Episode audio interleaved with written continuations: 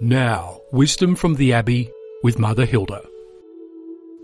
Among certain African tribes, there is an expression when they meet someone. They don't say hello, they say, I see you. It's a beautiful expression, which indicates a total willingness to go beyond the polite recognition that another person is standing in front of you. It indicates a certain acceptance of the other, indeed a respect. Certain tribes among the Amazon peoples in South America say something similar, yet it seems to me to go a step further. They will say of another, further down the track of the relationship, I saw you, but I had not met you. In other words, it wasn't enough to actually pass the time of day with you. I needed more in order to get to know you. I needed, as the Native Americans would say, to walk a mile in your moccasins. And then, knowing you, I can say, I have truly met you.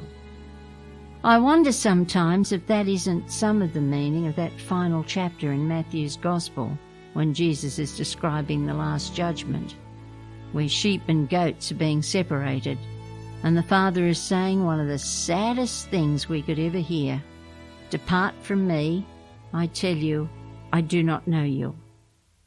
One Christian evangelist spoke of the, the first hectic years of her ministry, and she wrote, I was spending so much time talking about God, I wasn't talking with God, and I began not to know Him at all.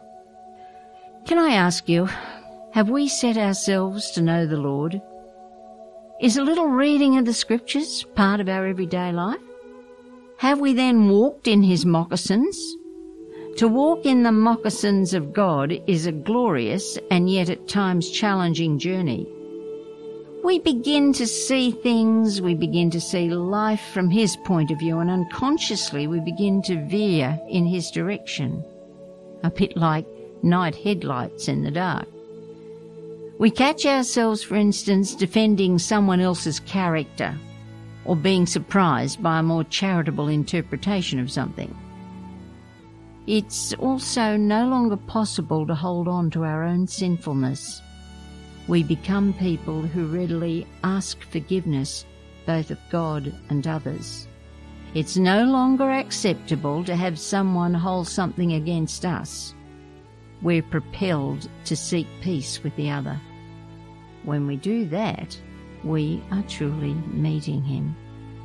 Surely, when our judgment comes, it will be music to our ears to hear the Father say, I saw you and I met you. It will be music to the ear of the Father to hear you say, Father, I saw you and I met you.